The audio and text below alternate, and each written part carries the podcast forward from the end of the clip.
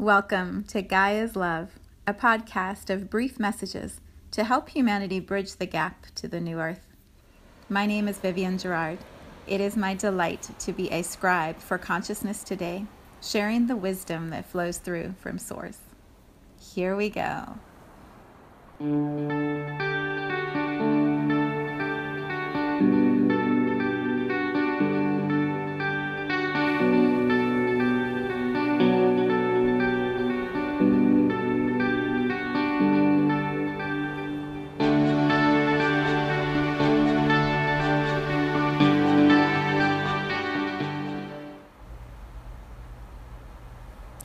Episode 20. Today I am going to read a little bit from The Gene Keys, which is a beautiful, incredible book written by Richard Rudd. It is a workbook, a study book, an opening into higher dimensions of consciousness. It is absolutely incredible, and I highly recommend you purchase it. What I'm going to be reading today is a section from the 11th Gene Key. So the premise of the book is that it follows the 64 gene keys that are activated in the body. And as you awaken in your journey as a soul in a human body, there's a combination of activations that take you on your specific journey or path that you called in when you decided to come and have this experience on Earth. And he describes the features of each of those gene keys. The 11th gene key is specifically connected to light, and there is so much light entering our planet right now that it feels like the information in this gene key would be helpful. So I'm going to read it to you. My suggestion always when I do a reading from any book is go buy the book. If I am reading it to you in this podcast, it is worth the investment to purchase and then explore in your own ways. I'm guessing there will be a lot of Gene Key readings because I adore all the information he shares. So allow yourself to just receive whatever information is going to land in your awareness will do so, and whatever combination or activations or shifts are going to happen will happen as they're meant to. So just let the information come in as it's meant to. All right, the 11th Gene Key. The 11th gene key will open you to a whole new world, the world of light. This gene key concerns human vision, both internal and external. As such, it is deeply connected to the human eye, and the way in which images are translated via the visual cortex into the brain as imagination. So he talks about the shadow, and the shadow is where your light, it's obscured. So he uses the word obscurity. The greater percentage of human beings on this planet lives within a very narrow band of light waves, which means that they do not see reality clearly. What most people think of as reality is a very dim and skewed view of the true reality. The 11th shadow greatly limits a very specific functioning of the right hemisphere of the human brain. That aspect of your mind that does not see patterns and facts through language and numbers, but grasps reality through reams of interconnected and intuitively grasped fractal images emerging from the deep recesses of the brain. The right hemisphere of the brain has long been seen as the feminine side of the brain. It is the lateral thinking, intuitive, and artistic side of your mind. If you could see how deeply limited your perception of reality is without the full functioning of this feminine side of your nature, you would be enormously shocked. The 11th shadow of obscurity essentially places you inside a virtual reality, a construct created through a combination of programming via this 11th shadow and its programming partner, the 12th shadow of vanity. This reality, in quotes, is a total obscuration in which you can only view life through a certain very limited set of parameters. Here's how it works. Representing the feminine pole of the brain, the 11th shadow creates a field of fear within human beings. The images that flood your mind from the right side of the brain can neither be controlled nor do they appear to make sense. In most cases, they are relegated to a backwater of your brain, where they emerge as secret fantasies, repressed dreams, emotional issues, and hidden agendas. the male-oriented left side of the brain therefore becomes far more dominant, since it uses logic as a means of controlling your reality. Whereas the right brain seems chaotic, illogical, idealistic, the left brain is the voice of control and reason. The next part of the story involves the programming from the other side of our genome through the 12th shadow. The 12th shadow programs through sound rather than light. It translates this abstract-oriented reality of the 11th shadow into an inner language, a neuro-linguistic fabricated reality that you then project out onto the world. In the center of this virtual world sits the separate self, a controlled illusion held together by a fascist inner regime operating through an inner media, all of this is inner, through an inner media that continuously manipulates you through the medium of light and sound. In other words, the 11th and 12th shadows only allow you to see and hear what they want you to see and hear. If this sounds familiar to you, it is because our outer world has a tendency to mirror the inner reality. Vanity is the name given to the false protagonist sitting in the middle of your screen, and it forms the basis of this planet's false reality. Many other systems and traditions have named this inner construct the ego.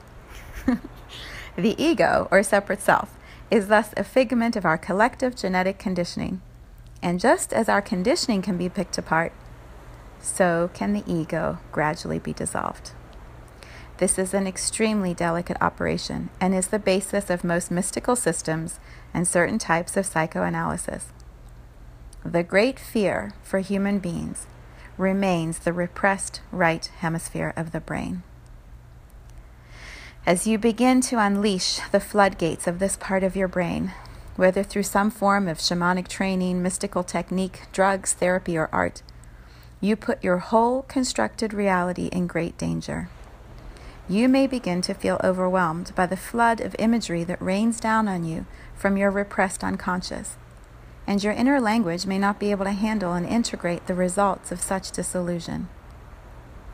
This is why such inner events are seen as a death and can often result in delusional states where your fear tries to identify with the archetypes that are emerging through the right brain.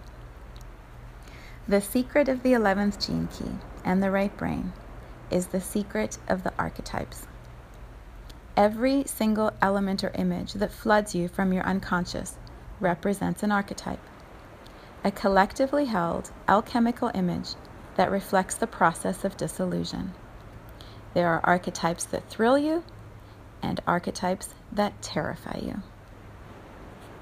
In the modern world, the mass consciousness maintains its main outlet to this archetypal world through stories, television, and cinema. You cannot escape the archetypes because they are the projections of your own psyche. But the real power of an archetype is its biophysical response within your body. These are not just images that you can view objectively, but are neurological links that stimulate your entire body via your glands. You try to avoid the particular archetypes that cause you the greatest fear, but you never can. The more you try to avoid them, the more they stalk you. Thus, you keep recreating the very situations you hate, especially in your relationships, where the archetype often assumes the form of your partner. Isn't that incredible, by the way? This is a side note, but isn't that incredibly well stated? You keep recreating the very situations you hate, especially in your relationships, where the archetype often assumes the form of your partner. Hello! The 11th shadow is a veritable minefield of lost dreams, escapist behavior, denial, guilt, and repression. If you could just begin to trust in the images that come to you in your dreams and allow them to incubate in your imagination, you would begin to emerge from the false dream that you have placed yourself in. To awaken out of such a state is a vast experience. It is to step out of the illusion of the rest of the world and to tread a new kind of path that is at odds with the majority. It is the step you must take one day to move from the 11th shadow into the 11th gift. When you finally make this courageous inner leap, the dream that has been hidden inside of you for so long shakes you awake and introduces you to a new and boundless horizon.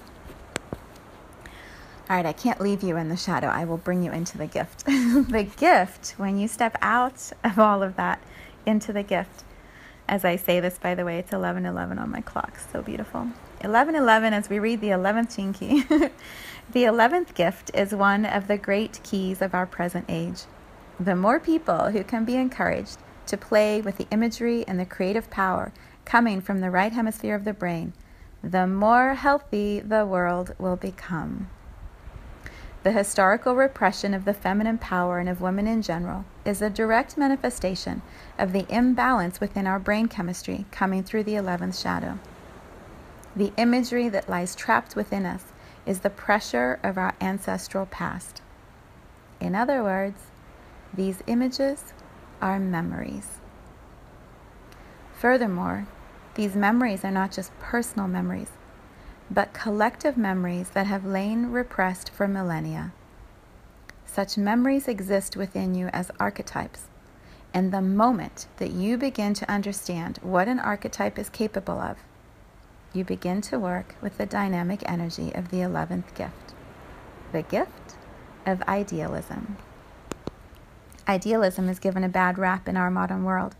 It is seen as the opposite of realism, and realism is associated with the power of manifestation, whereas idealism is generally seen as weaker. The gift of realism, however, is actually founded upon a magical truth, that the only thing needed for magic to occur is some form of structure and an open mind. This is not in any way at odds with the true nature of idealism. What most people think of as idealism is really the obscurity of the 11th shadow that is unable to manifest its dreams. For idealism to manifest in the world, all it needs is a structure to manifest through. But, and it is a big but, first you have to discover what your true ideals and dreams really are.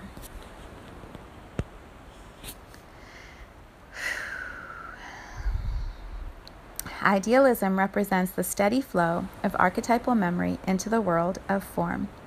As long as it is allowed free movement, it will manifest your dreams in the world. One of the trickiest things about your dream is that you never know what it will become as it emerges into the world of form. You only know the feeling that it stirs deep inside your heart. Your mind conjures visual images around your dreams and ideals, and this is where potential blockages to the flow arise.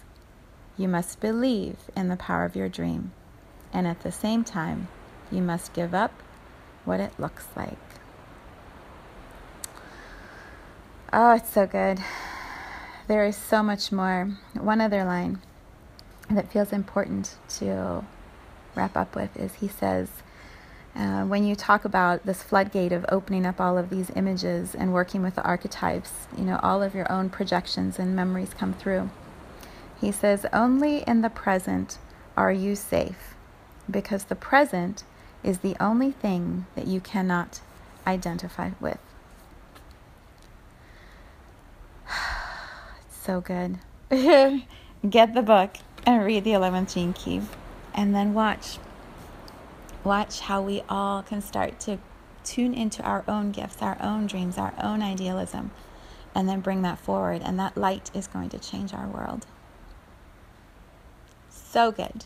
Thank you, Richard Rudd, for your beauty and your wisdom.